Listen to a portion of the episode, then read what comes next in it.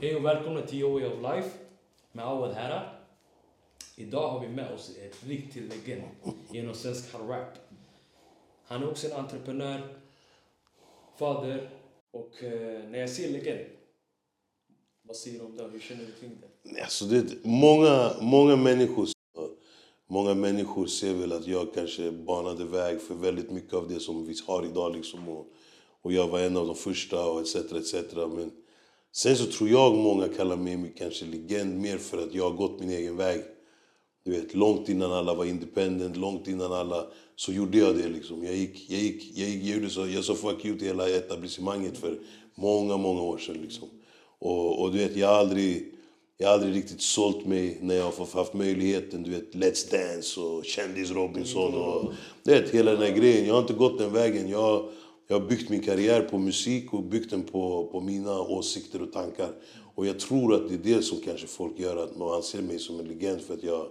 För att Ken Ring har alltid varit Ken Ring. Det har inte varit liksom, du vet, något annat. Vet. Precis. Och när jag säger om legend, på tal om det du sa, där, independent. Har du alltid varit en person som skivbolagen har dragits i det hela tiden? Drog i det. Självklart, hela tiden. Jag, jag, mina första två skivor gjorde jag på skivbolag. Och, och sen dess när jag bröt mig ur hela skivbolagssvängen så har alltid bolagen jämt hållit på ryckt till mig. De vill ha mig, de vill liksom, vet, eh, och vill att jag ska göra, starta labels åt dem. De vill att jag ska... Men jag har alltid känt så här, du vet, jag, jag, är en, jag är en människa som också är väldigt troende, som folk kanske inte vet. Jag är väldigt troende. Och jag tror väldigt mycket på karma, du vet. Att, att göra rätt, då får man rätt i livet liksom. Och, så jag, jag tror inte riktigt på... Alltså om inte jag tror på någonting så är det väldigt svårt att hoppa in i det. Alltså, jag får grejer skickade till mig varje dag liksom. Olika, ja, du har kollat på det här projektet, eller vill du vara med på det här, eller vill du göra det? Mm. Fast jag tackar nej till, till du vet, 99 av 100 liksom. Förutom när det är kanske någon som kommer och bara är jag, jag, jag, det är sjukt, men jag tackar ja till väldigt mycket så här, folk som gör skolarbeten. De bara, jag skulle vilja fråga dig typ sex frågor om pappa till, om pappalivet. För jag håller på att göra en uppsats om det här och det här. Det för mig känns mer intressant än att sitta och göra en intervju med Expressen. Liksom. Alltså, så jag har alltid varit sådär, jag gör det jag tycker om att göra och, och gå min egen väg. Liksom. Det var lite så här, du vet, det var som, det var som, det fanns ett samhälle som var byggt, som var klart och färdigt. Och sen fanns det ett gäng som ville slå sig ur det samhället. Som ville vara något annat. Som ville hitta något annat än det som vi såg var vardagen. Liksom. Och där någonstans hittade vi hiphopmusik, du vet. Och det var så, okej, okay, det där, det är vad vi är, du vet. När vi hörde de här Public Enemy, NWA, du vet. Fuck the police coming straight from the... Det, hela de där grejerna. Så där någonstans så formades vårt gäng, om man säger så, ute i orten. Liksom. Och, och, och när man drogs till det, då drog man till mycket så här revolution. Du vet, för att vi hade ju, vi var ju liksom, våra föräldrar var de som kom till Sverige. Och vi var den första ungdomsgenerationen i, i, i Stockholms gator.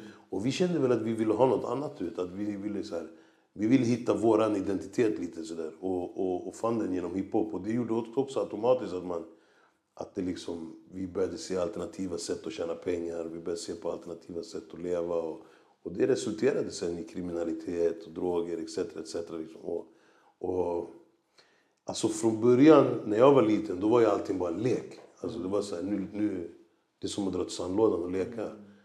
Och du vet, när jag satt och rökte min första spliff som 11-åring, då tänkte inte jag att det var ett problem. Utan det var mer bara, oh, vad nice det här var, eller oh, det här, fan vad chill, och du vet, hit och dit. Världen såg ljus ut, du vet. Sen när man hade suttit och rökt 30 år senare, då kanske man liksom insåg att, uff, det här kanske inte... Det här slår mig som människa, det stoppar min kapacitet, det stoppar... Du vet, förstår du vad jag menar? Så det, det var en lek bara från början. Och, och, och det blev en lek som, som var väldigt farlig, du vet. Men, men ändå någonting, när man väl är där så är det inte... Man ser ju inte faran Nej. när man är där. Liksom, på något sätt. Och det är konsekvenstänkande. Det, är så Det finns ju inte. Det finns inte. Alltså man inte du vet, jag tänkte inte, vad händer om jag röker hasch? Vad händer? Om jag blazar weed? Eller, du vet, vad händer? Ingenting. Alltså, jag blir hög, jag, musiken låter bättre, kebaben smakar godare. Och, du vet, det är liksom, man, ser inte, man ser inte baksidan när man är liten. Liksom. Så det var mest bara en lek från början. Du vet. Och min uppväxt, min uppväxt var ju mycket så här... Jag hade ju en ganska tragisk eh, familjesituation. Mamma alkoholist, död, död, alltså dödssjuk i cancer. Farsan hade lämnat oss. Så min, min svenska sida är ju min, är ju min pappa. Och min svenska sida känner inte jag. Jag har aldrig haft en, en, en stark relation med min pappa, förutom när jag var jätteliten. Liksom. Men det kommer jag inte ihåg. Men mina tonår och hela den, liksom, då, då var det min mamma bara. Och hon var en, du vet, hon var en kenyan. Så att jag växte upp som en, som en blatte i mitt eget land på något sätt. På något konstigt där. Och det var också där svårt att hitta identiteten för att mamma svart, pappa vit, pappa är inte där, mamma är där. Du vet. Så hela tiden letade jag, okej vem är det jag är egentligen? Du vet. Och sen när man hittade så här hiphopmusik och gatulivet och så här, då var det så, fint. det här, det här är det jag är. Du vet, förstår du? Här är vi alla lika. Här har vi en zigenare, en somalier, en afrikan, en arab, en syrian, asiat. Du vet.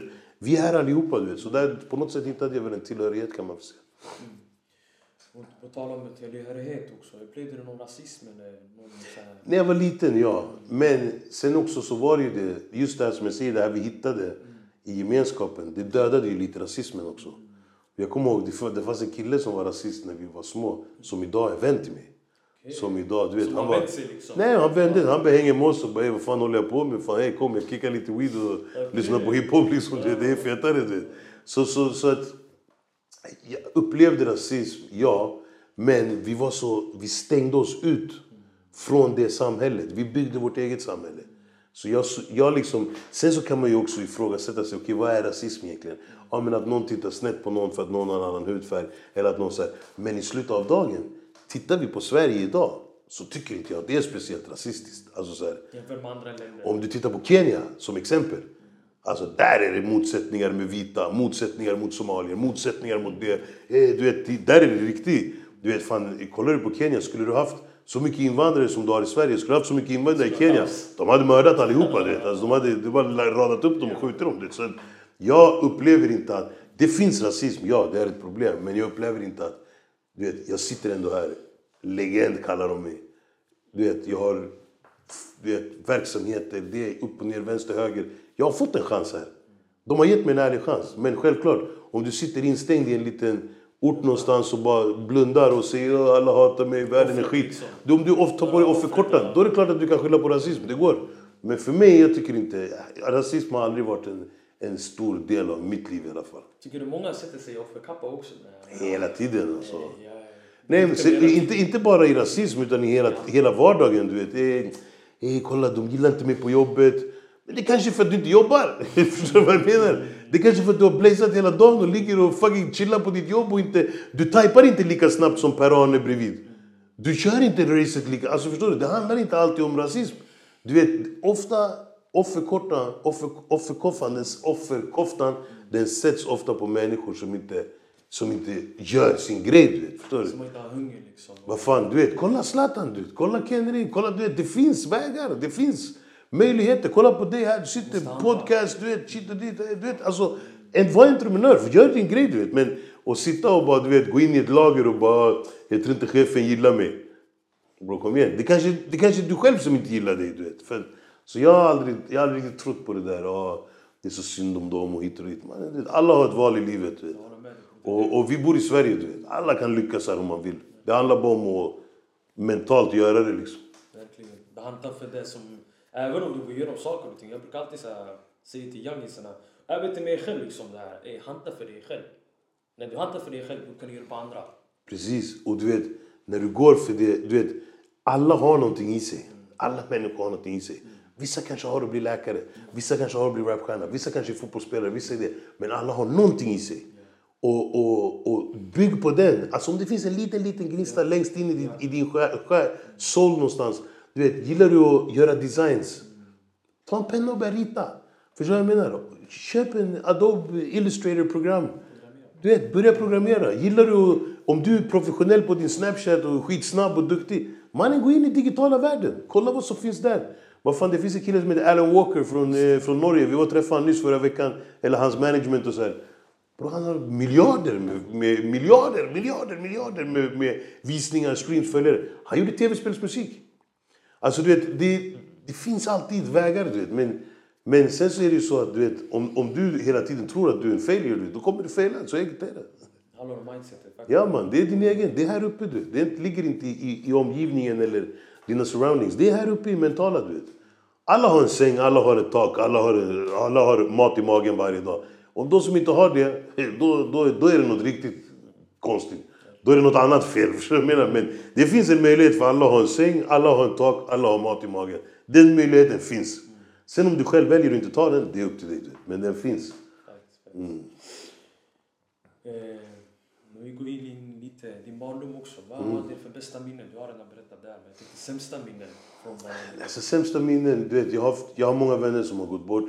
Och eh, flera stycken som jag har förlorat framför mina egna ögon och sådär. Och det, det är väl de värsta minnena skulle jag säga. Jag har en, en, vän som, en vän som gick bort precis framför mig och vet, en av mina närmsta vänner och sådär. Så det är nog de tuffaste stunderna. Jag har förlorat 18 vänner sen, jag, sen vi var tonåringar. Liksom. Tack, tack. Men, så så, så det, det är nog de sämsta minnena jag har. Och självklart min egen mammas död. Och, och liksom, det, att, att se henne dö sakta, det, en lång plågsam död. Så det, det är de värsta minnena det, jag har tror jag. Hur bearbetar du de här känslorna?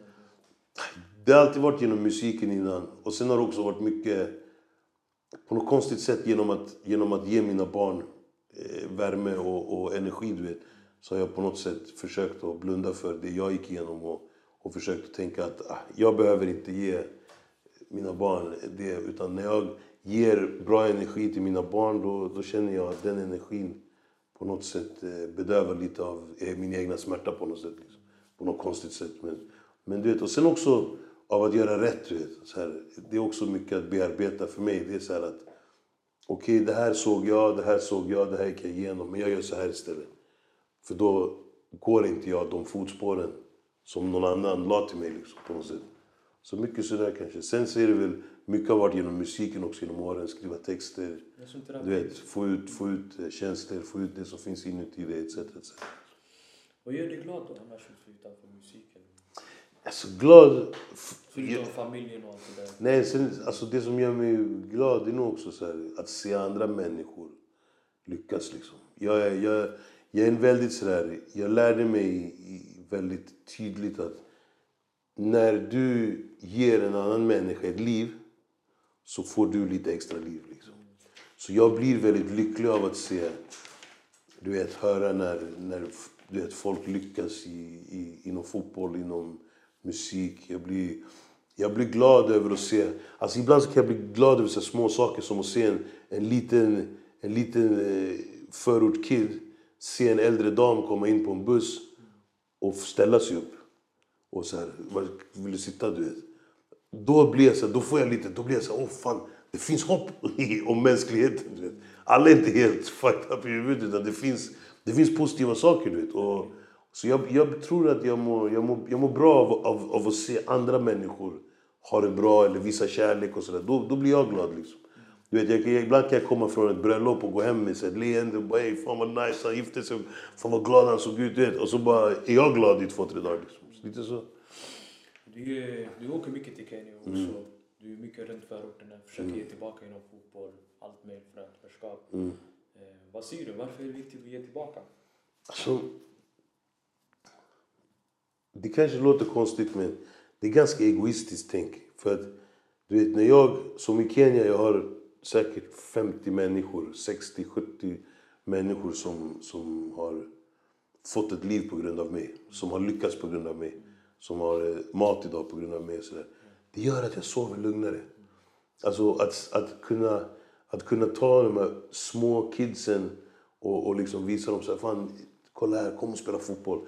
Och sen se ett lag vinna en match och vara glada och hoppa och du vet, bla bla sådär. Utan droger, utan alkohol, utan någonting. Du vet.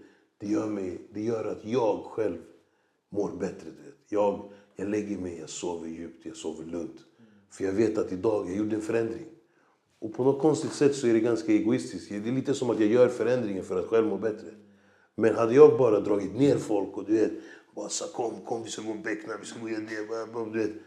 Då hade jag nog inte mått bra, du vet, själv. Då hade jag varit stressad inuti mig. Så det är mycket sånt liksom. Jag brukar säga till förorten, eller jag vill inte säga bara förorten, youngisarna.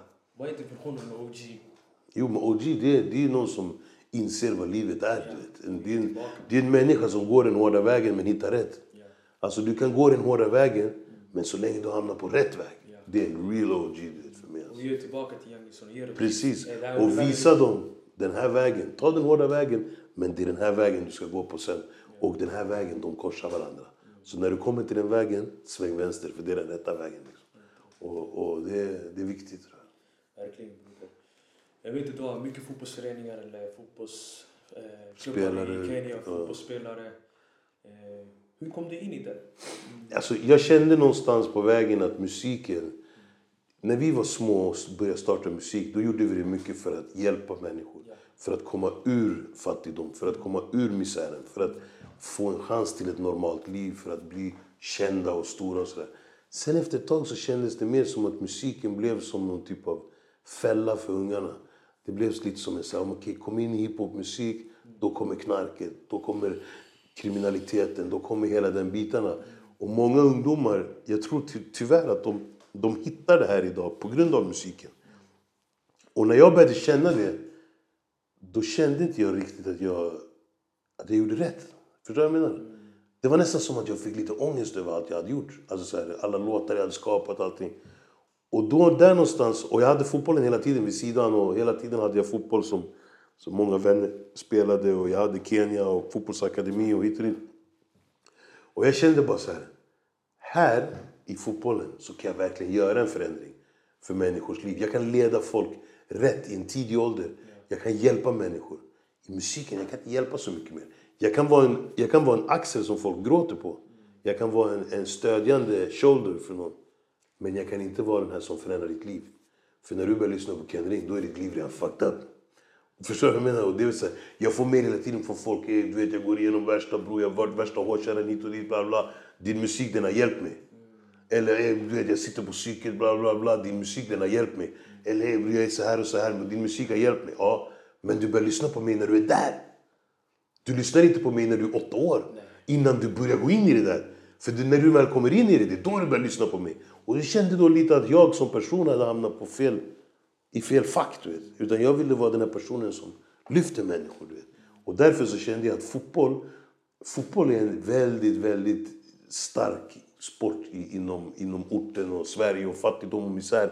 Du vet, hela världen så är fotboll en, en, en, en, en av de, jag tror kanske, kanske den största bidragande faktorn till att folk får ett bra liv. Lyckas du spela fotboll tills du är 19-20 år, då har du automatiskt ett helt annat umgänge. Då umgås du med sportsmänniskor, med folk som gillar att gå på gym, med folk som gillar att leva bra, folk som gillar att äta rätt, folk som gillar... Förstår du? Men i musiken, då hamnar du med pundare, man. Det är så här, du hamnar med bara, med bara så här destruktiva människor. Och, och det kände jag någonstans på vägen, du vet. Att jag måste ur musiken och in i fotbollen. För att fotbollen, här kan jag fortfarande förändra. Här kan jag fortfarande hjälpa. För att här kan du nå människor innan de hamnar i knas. Med musiken, jag kunde bara nå dem när de var i knas. Du. På något sätt. Jag märkte det bror. Vara mig själv du vet, och, och, och hjälpa folk på riktigt. Du vet. Du som du sa, det med ledarskap också kommer in Mm. ännu mer. Alltså musiken, man kan ju leda med fotbollen. Du sammanför folk också ännu mer. Precis. Precis. Du vet, som min son, du vet, han är så här, han spelar med, han spelar med, med ett lag då i, så här, i, i en väldigt fin ort till exempel just nu, så område. Och, och du vet, han står idag på plan bredvid en son till en, till en multimiljardärsbolag liksom, till exempel. Att det står en kille där vars pappa egentligen är den jag är och de jag känner och de jag har växt upp med, det är de värsta i Sverige. Du vet, att det står mellan bredvid en pojke som är en son till han som äger det största företaget i Sverige. Det händer bara i fotbollen. Du kommer aldrig någonsin se min son sitta bredvid den killen på en café eller på en restaurang eller på en... Förstår du? Det händer inte för det är två olika världar. Men i fotbollen möts de. I fotbollen möts de. Och där, där, det där, det är, ma- det är magi. Det är magi för att, för att du, vet, du kan komma ett folk från, från värsterort, du vet, som, som kommer, du vet, bara thugs hela gänget, ett fotbollslag och så spelar de mot villaområdet i whatever, du vet, förstår du? Det mötet, det händer bara på fotbollen. Det är bara där de faktiskt kan hålla om varandra och tacka för en god match, ge handen och du vet, connecta liksom. Och, och, och det, det är unikt, jag tycker det är magiskt. Du vet. Eh, jag tänkte fråga dig också med... I Kenya, vi går tillbaka lite i Kenya. Du har lite business där också. Mycket. Hotellkedjor. Hur startade du med det? Alltså det började någonstans med att jag hade... Jag, jag, jag, jag slösade väldigt mycket pengar som ung. Alltså i början av min karriär. Jag slösade miljoner, miljoner, miljoner kronor. någonstans så var det någonting som fick mig att bara, fan jag åker till Kenya. Jag åker ner, jag ser en magisk plats, du vet. En, en plats som var som ritad från en sån här semestervykort, du vet. Beachen helt gul sand. Det är Diani Beach, du vet. Bara vit sand, blått vatten, som en lagun. Det finns, det finns en så här... Jag har en tanke så här att i Sverige, jag kommer aldrig, aldrig bli den här hotellägaren. Jag kommer inte bli... Jag kommer inte äga en fastighet i Sverige, en höghus Eller eller- någonstans. Eller, jag kanske når en mark ute utanför Arlanda någonstans. Förstår jag menar? Men, men det här liksom, i the shit liksom. Ja. Du vet, jag kommer inte få en, en lyxvilla vid havet i, i, i, nere vid någon Ekerö eller whatever. Jag kommer inte nå dit. Hur mycket jag än rappar, hur mycket jag än blir någonting. Och jag kommer alltid vara en average person ekonomiskt i Sverige. Jag kanske lyckas äga en liten pizzeria, jag kanske lyckas nå en kiosk eller sådär. Men i Afrika, där har vi fortfarande möjligheterna till att göra någonting. Du vet. Vi har möjligheterna till att investera pengar. Se dem växa. Du vet. Alltså mina barn, det är sjukt att säga men jag, jag är legend i Sverige. Rapkung hit och dit. Men när jag dör, mina barn, det de kommer ärva från mig i Sverige, det är ett lån kanske. En, en bil på avbetalning eller vad fan det kan vara. Men det de ärver av mig i Kenya, det är en genuin tillgång. Du vet. En genuin liksom, ägande av något. Generation wealth. Man Precis. Och inte bara det. När man investerar i Kenya så hjälper man också människor. Du skapar arbetstillfällen. Du skapar ställen för människor att bo. Du skapar, du vet, du skapar också. I Sverige, det blir inte samma grej. Förstår du vad jag menar? Det blir inte det här... eh, In, in, liksom, du, du förändrar inte människors liv genom att äga en fastighet i Sverige. Förstår du? Har du mycket släktingar som jobbar också inom... Självklart. Jag har en hel kofabrik i min hemby. Jag har, jag har, eh, jag har liksom... Jag, alltså jag, har så här, jag har typ sex kossor som heter Ken. Bara så kossor som jag köpt till familjen. Och du vet, de ger mjölk till hela min familj, det ger kött, det ger barn, det ger... Det, det, det är liksom, du vet, det, det, livets cirkel, du vet. Och, och jag har liksom tryckt in eh, hormoner i den cirkeln kan man säga. Så ja, jag har jättemycket folk som, är- som är beroende, inte beroende, vad säger man, dependent, alltså som depend on mig liksom. Ja. Och sen du startade ju, du sa ju du köpte ju marken för 80 000, eller vad du sa, 80 000 runt där. Flera marker, byggde hotellet där. Går det bra? Hur känns det där? Det går bra, jag har inte byggt helt färdigt än. Nej, Jag har tagit okej. min tid. Jag har, jag har haft en bungalow som jag hyrt ut lite sådär och jag har börjat göra färdigt i huset och sådär. Men sen är det så också, du vet, Afrika är Afrika. Du vet. Det är väldigt svårt att bygga när man inte är där. Alltså du måste vara där, du vet. Annars, 100%. annars försvinner allt. Ja, det. Ja, ja, du vet. Jag, till och med folk de snodde cement med handen i fickan när, när de byggde åt mig. du vet, ja, ja, det, det, så man måste vara där. Och för mig så har det också varit så här, min karriär och min familj och barn har inte tillåtit mig att vara där sex månader om året eller sju månader om året. Så jag var tvungen, jag var där en månad, två månader om året. Och det gör att jag inte riktigt så... Nej men du vet, jag åker dit, jag bygger, bygger, bygger, sen pausar jag. Sen åker jag till Sverige, samlar pengar, pengar, pengar.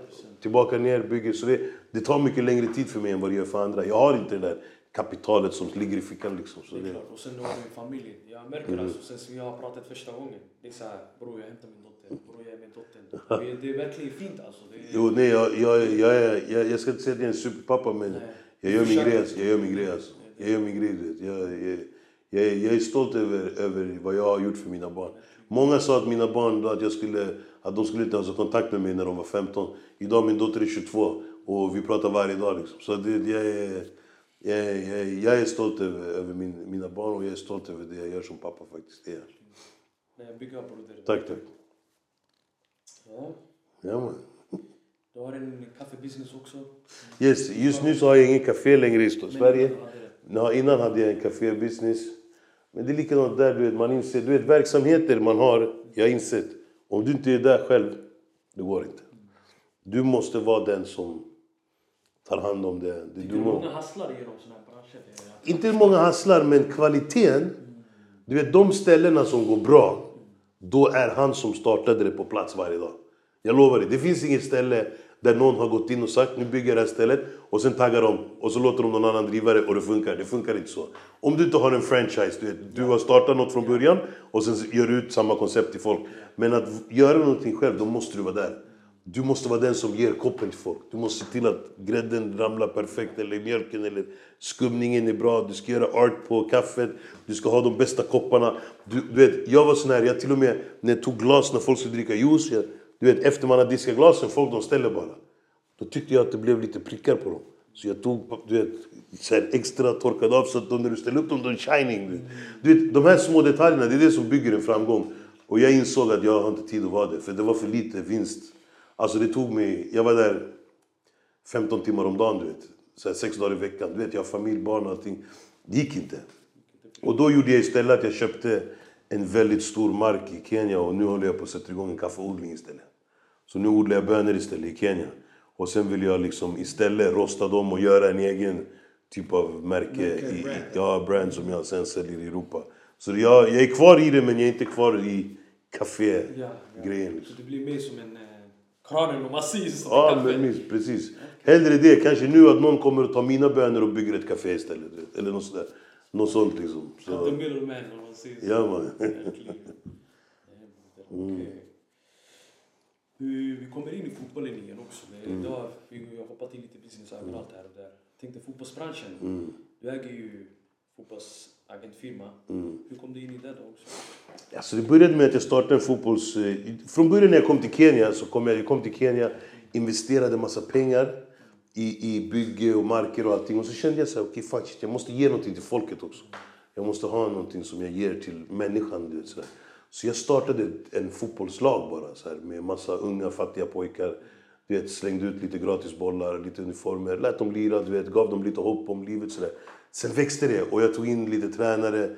Men vi gjorde det så jävla bra och jag blev så jävla... Jag blev så involverad i det själsmässigt, känslomässigt. Så jag var där varje dag på träningarna, filmade, skrek, wow, höll på, drog. Vet, vi bara körde, körde, körde. Till slut blev vi en av de bästa akademierna i hela landet. Från att ha varit en liten så här välgörenhetsprojekt så växte vi. Helt plötsligt så står vi och spelar mot kenyanska juniorlandslaget och vinner. Du vet, och då är jag så här, shit, så bara kom vi upp i nivåer så här.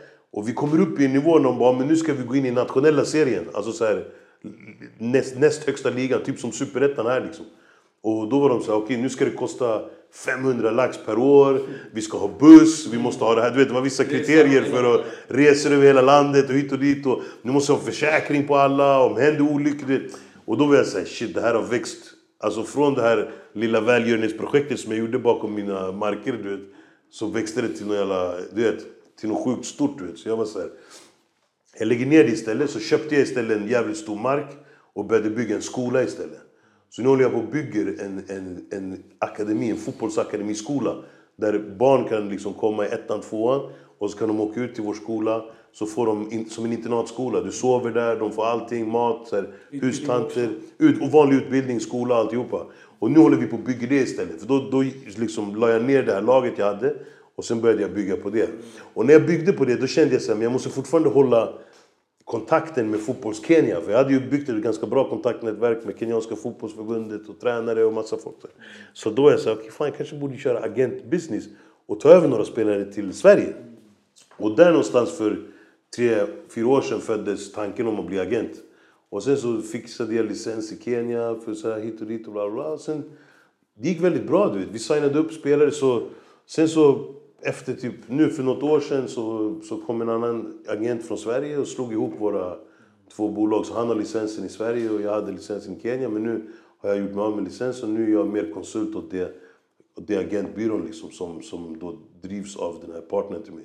Så delar vi på, liksom, på, på businessen. Men, men så det, det är nice. Och nu, nu är vi uppe i ja, men säkert 15-20 spelare så här, som vi...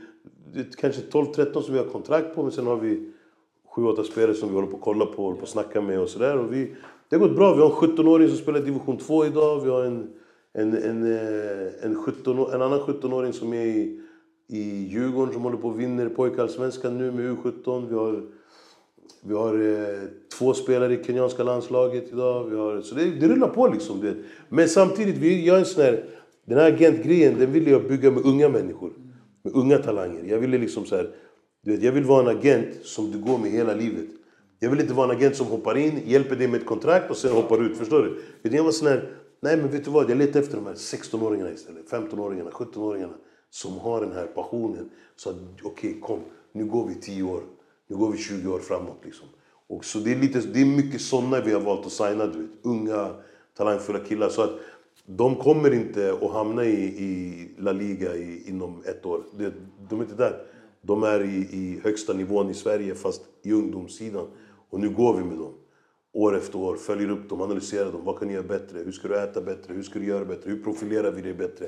Och bara bygger och bygger och bygger. Sen förhoppningsvis ta steget in till seniorfotboll på en hög nivå. Så nu första spelaren, han är en kille från Uppsala, Kingsley. Han är division 2 i Huddinge. De, har, de ligger på fjärde plats nu idag medan vi pratar.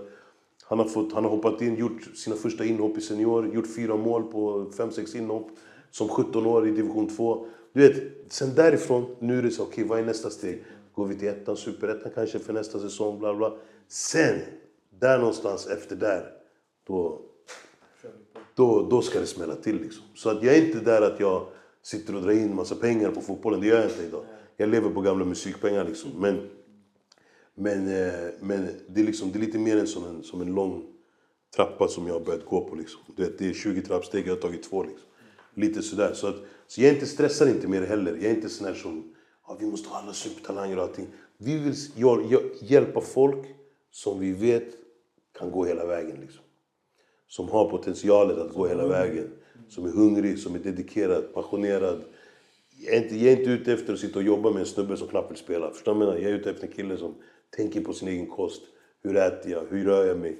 Vad gör jag? Hur tränar jag själv? Hur, alltså en, en, en kille som är, som är driven liksom. Så, så det är lite det, så min agentbyrå funkar idag liksom. Och just, uh tänkte på, du har ju fotbollsföreningen Väsby nu som du har satsat med nu. Ja, vi, vi, vi sponsrar dem. Eller sponsrar vi sponsrar, vi sponsrar Väsby FF. Mm. En satsande förening för nästa år som vi, som vi tror på jättemycket. Det verkar vara jättebra folk runt omkring och, och vi går in och liksom vi går in och sponsrar in lite med pengar i den föreningen. Jag pratar med massa andra föreningar också och hjälper. Vi bara hjälper folk. Du vet, vi, vi gillar entreprenörer. Vi ja. gillar, speciellt inom fotbollen, du vet, som Väsby, de har, de har liksom... De har en så här, om Bollstanäs finns en klubb som är på andra sidan motorvägen i villaområdet, så har du en annan klubb i ett annat villaområde. Men i höghusområdena finns inte riktigt någonting. Och, vi vill och så ser vi några killar som bara fan vi vill ta hand om de här killarna. Hur får vi våra kids att börja lira boll, bla bla. Jag hoppar in, sponsrar, hjälper med det jag kan göra och, och försöker lyfta grejer. Jag är lite sån människa. Jag behöver inte alltid ha betalt för allt jag gör. Förstår du? Jag, jag gör mycket grejer från mitt hjärta också. Och hoppas att Gud betalar mig sen istället. Så är det. Man brukar se det oftast också när man ger tillbaka. Du har pratat ju mycket om det, mm. fotbollen och hela den här biten. Och sen gå till Kenya och Afrika, mm. ge tillbaka till fattiga personer. Så att de har ett liv liksom. Verkligen. Ger man den där frön och när det växer, det ja, ja. också. Ja, ja. Och det, blir träd då liksom. Det blir stora träd, starka träd med tjocka stommar. Och, och du vet, de där träden sen, man kan klippa dem, du kan göra plankor, sen kan du bygga hus med de där träden. Förstår du? Och du, du vet, det tar aldrig slut. Och sen de där husen kan öka i värde. Sen, du vet, sen bygger du nya frön där. Och nya, du vet, det, är en, det är en circle of life. Du vet. Det går runt, det går runt och det växer och det växer. Och det hjälper olika familjer. Verkligen. Ta bort dem från destruktiva människor. Verkligen. Liksom. Du vet, kollar man idag på de här, du vet, Alexander Isak, Kulusevski, Zlatan. Du vet, du har många, du vet, många människor. Kollar man idag, du vet, om du går till orten och frågar dem så här. Vem är... Eh, vad heter moderatledaren? Chris... Kristoffer... Eh, heter han? Olof Kristersson någonting sånt Ser du vad jag menar? Du vet inte ens själv vad han heter. Jag ville bara ge dig ett test. Men du vet inte vad han heter. Men om du säger Alexander Isak. Bro, du vet vilken tid han gjorde sitt mål i helgen. Du vet, du vet, du vet, du, vet, du är till och med lite arg att du missar Grekland-matchen nu medan vi pratar. Förstår du? Så, så det där, det där fotbollen, den är magisk där. Den är, den är unik där. Det är samma för folk bror det är fotboll. Folk, folk vet inte att det är största sporten alltså. Folk, alltså, folk kollar på olika håll. Alltså, det är en miljard kollar på VM-final eller VM-turneringen. Ja. Mer än en miljard. Alltså. det räcker med det bara. Ja, ja, självklart. Nej, så, och där vill, jag, där vill jag in liksom. Och jag tror också att fotbollen den har inte... Du vet musiken också, den har bäst före, bäst före datum du vet. Alltså det finns en ålder. Ja. Du vet, jag är, jag är gråhårig. Ska jag gå runt ortish, vad händer? Det, vet, det funkar inte. Alltså fotbollen jag kan hålla på med tills jag dör. För du utvecklas som människa. Det Ja, och plus 20 i fotbollen det finns, en, det finns ett jobb för människor som är 80 vet. Det finns jobb för alla. Du vet. Verkligen. Du vet, musiken den är så här, den du vet. Speciellt rapmusiken du vet. It's a young man thing, you know. Mm. Faktiskt, faktiskt. Man brukar säga ju, så Jay-Z, du säger själv, de här alla de här stora rapparna. Mm. De, är, de rappar inte längre. Nej. De går in i någonting som de älskar, som de Ja, brinner för. ja. Det funkar inte rappa om Nej, samma nej, grejer, nej, samma inte tyvärr. alltså. Så är det ju. Ja man. Vad tycker du om vårda klimatet idag där ute? Jag tycker det är, jag tycker det är tragiskt. Jag tycker det är synd. Jag tycker det är synd att samhället har blivit vad det har blivit. Jag tycker det är alldeles för lite uppmärksamhet på resten. Alltså det är bara artiklar efter artiklar, skottlossningar och det och det och den och bla bla bla. Och du vet, hela de här grejerna som händer. Det är ett jättehårt klimat. Men det finns också hårda människor som skapas ur det här klimatet. Och det finns också människor som, som gör annat, du vet. Alltså jag, så, jag, har- jag har inte sett en artikel om dig i, i någon tidning. Förstår du vad jag menar? Men jag ser de skottlossningarna hela tiden, hela tiden. Dag ut, dag ut. Bara, bara negativiteten. Och jag tror att jag tycker det, jag tycker det, det, det gör ont i mig att veta att, att, att det här är vad, vad barnen idag eh, lever i. Liksom. Vet, när vi var små, det gick inte till den här nivån. Alltså här, den här nivån, det var när någon hade blåst någon på två miljoner kronor. Du vet, knullat på någons syrra eller du vet, någon så här, riktiga grejer du vet. Men du vet det här med de här små grejerna som mycket av de här sakerna handlar om. Och, du vet, så här, ah, jag, vet, jag tycker, det, jag tycker det, det är en tår i ögat som jag ser på samhället idag. Att vad det har blivit liksom. Du vet, för jag är så här, vad har hänt med kärlek? Du vet? Vad har hänt med, jag kommer ihåg när vi var små, vad har hänt med de nice grillfesterna? Du vet, pumpa lite musik, ringa några brudar från Brommaplan, kom ut, chilla med oss. Du vet. Alltså hela den här glädjen, värmen och allt det där. Den känns som den är borta. Det känns som folk bara går runt i en grå zon och bara helt bara, eh, du vet. Och sen så tror jag, okej det här är min egen, det här är min egen teori och inte Ja. någonting som kanske har något med fakta att göra. Ja, Men ja. jag tror mycket också, mycket också har att göra med att man har ändrat vilka typ av droger folk tar. Alltså apoteken och, och, och receptbelagda medicinerna, tramadol, eh, flödder, Subutex, du vet alla de här grejerna. Jag tror att det också har gett en jättestor inverkan på samhället och hur det har blivit. För att när vi var små, de här kemikalierna och så här, det fanns inte så mycket i, i, vår, i våra kretsar. Det var mer okej, okay, vi kanske sålde och så där, några till några bönder och så där, men men jag tror att det också har en, har en ganska stor inverkan på att folk är så avtrubbade och att folk är så gråa i sitt sinne. De, liksom, du vet, de mår dåligt och då tar man du vet, vissa grejer för att trubba av sina känslor. Men när du blir känslolös, då blir du inte bara känslolös mot dig själv, då blir du känslolös mot allt. Liksom. Sen är det, jag tycker det är tråkigt att se, du vet. Jag, jag, jag, jag ser på samhället som... Jag hoppas att det bara är en, en, en, en tillfällig period vi går igenom, mänskligheten. Liksom. För den är, den, den, är, den, den, är, den är tragisk idag tycker jag. Det känns som också, det man gör businessen också, det har blivit så här, äh, egot också. Att som du sa, man ger frön så att det kan växa till alla andra också, inte bara för mig själv. För att nu till exempel vapen, det finns ju hur mycket tillgångar som helst. Mm. Ett samtal, du får det på fem minuter. Alltså det, man brukar säga ju, alltså jag vet inte om det är fakta eller inte, det är personliga åsikt. Nej men det är I klart. Sverige brukar man säga de säljer de är ju nummer ett, en av topp tre. Ja, ja, Mest verkligen. export i hela världen. Jo, ja, verkligen, verkligen. Och sen så tror jag också, det här är ju sådana saker som går långt tillbaka, men jag tror också att mycket med att vi gick med i EU har också en jättestor inverkan på hur det har blivit i Europa. Du vet förut, det, det gick inte att smuggla vapen. Ja. Idag du kan gå in med vapen. Åker du mellan EU-länderna finns inga gränser, det finns ingenting. Du kan, du vet från alla de här liksom öststatsländerna och liksom alltihopa, det har flödat in vapen. Du vet. Nu, när vi var små, det var, fanns en gun i hela Hässelby liksom. Och den gunnen den var långt nedgrävd i skogen någonstans. Liksom. Idag den finns i varje mans hand liksom. Förstår du vad jag menar? Så ja, det, det, det är tråkigt du vet. Och sen så tycker jag, jag tycker väl också lite att, att vi lägger kanske lite mycket energi på, på det också. Och det gör ju att, att den verksamheten Hypen. får mer luft. Hypen, ja. Och den blir mer, du vet, den exalterar och den, den blir större och större för att vi alla hypar den liksom, du vet, runt omkring. Så, Sant. Eh, Media, sociala media, sociala medier, musiken, du vet allting. Vi, liksom, vi, vi, vi pumpar in det liksom i den och Jag vet inte, jag tycker det... Hur kan vi lösa det du? Va? Vad tycker, vad tycker du din personliga åsikt? Alltså, du vet, det låter kanske sjukt att säga men jag tror att, dagens generation tror jag är, är svår att lösa. Däremot kan vi lösa de kommande. Alltså, du vet, jag tror att vi måste nu, istället för att tänka på hur vi förändrar det som är idag, hur förändrar vi morgondagen? du Vet? Förstår du? Jag tror att det tänket man måste gå in i lite mer, tror jag. Personligen. Liksom. Det, jag tror att man måste tänka så, okej, men hur får vi en, en, hur får vi 6-7-åringarna idag att se upp till sådana som dig och mig istället? Och se upp till, till eh, ha bra förebilder. Hur får man dem att tycka att fotboll är trendigt? Och hur, får, ah, hur får man dem att tänka att fan det var grymt det och- Kom ihåg förut när det fanns graffiti till exempel. Du vet, hur får man dem att, att se upp till någonting som inte är destruktivt? Jag tror att det är nog en viktigare diskussion än att fråga hur förändrar vi dagens? För dagen har gått för långt redan. Ja, Den är, kommer, den är redan där är. Liksom. Nu tror jag att man måste tänka på morgondagen. Och nästa generation liksom, som är under oss, som kommer under, bakom, bakifrån. Våra egna barn, våra egna småsyskon. tack för att du delade med dig bror förresten. Jag tänkte fråga dig, eftersom du är från Hässelby. Tycker du om Dejan Kulusevski, fotbollsspelaren där? En av personerna som har kommit från Hässelby, gör sin grej idag. Eh, One Cuz, rapartist.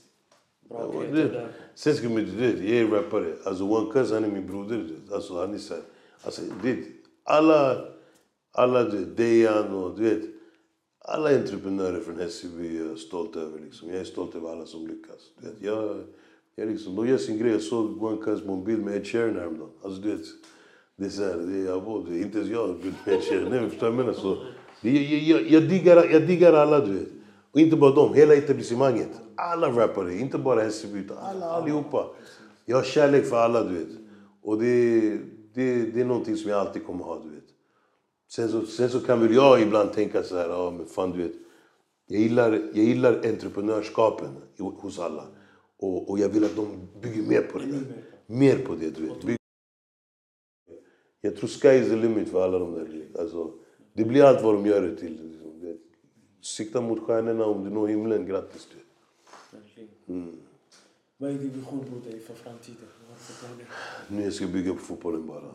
Eh, Bygga fotbollen, ta hand om mina barn och, och försöka och, och göra världen till en bättre plats för alla. Det, det, det är mina enkla mål i livet. Liksom. Och jag, har inte, jag har inte någon... Jag har tjänat pengarna, jag har varit den största. Jag har, nu handlar det för mig om också att kanske sista åren få göra rätt. Liksom. Någonstans, rätt inför Gud. För snart jag är på väg upp. Liksom. Det, jag är 42 år gammal, grått hår. Jag, har, jag gör min sista tid i livet. Liksom. Eller sista halvan kanske, om man säger så istället. Sista halvan, jag vill göra rätt. Jag vill göra rätt. Jag vill, jag vill gå på rätt bana. Jag vill, jag vill eh, lyckas hålla mig nykter. Nu är jag, jag firar ett år nästa månad utan, utan röka och, och destruktivitet. Och jag vill gå på rätt, fortsätta gå rätt väg så att så Gud öppnar dörren när jag väl kommer. Och vad är tre bästa tips du kan ge till en ung person som är kreatör, entreprenör? Gör rätt. Gör rätt. Kämpa. Och låt ingen säga till dig vad du, vad du, vad du är. Liksom. Du, är du är din egen livsglöd. Liksom. Tänd ljuset inuti dig och låt det brinna. Liksom. Tack så mycket broder. Tack så mycket. Ja. Yeah. Glöm inte att subscribe och dela till andra personer. Följ oss på Instagram. Exclusive. Tack, tack broder.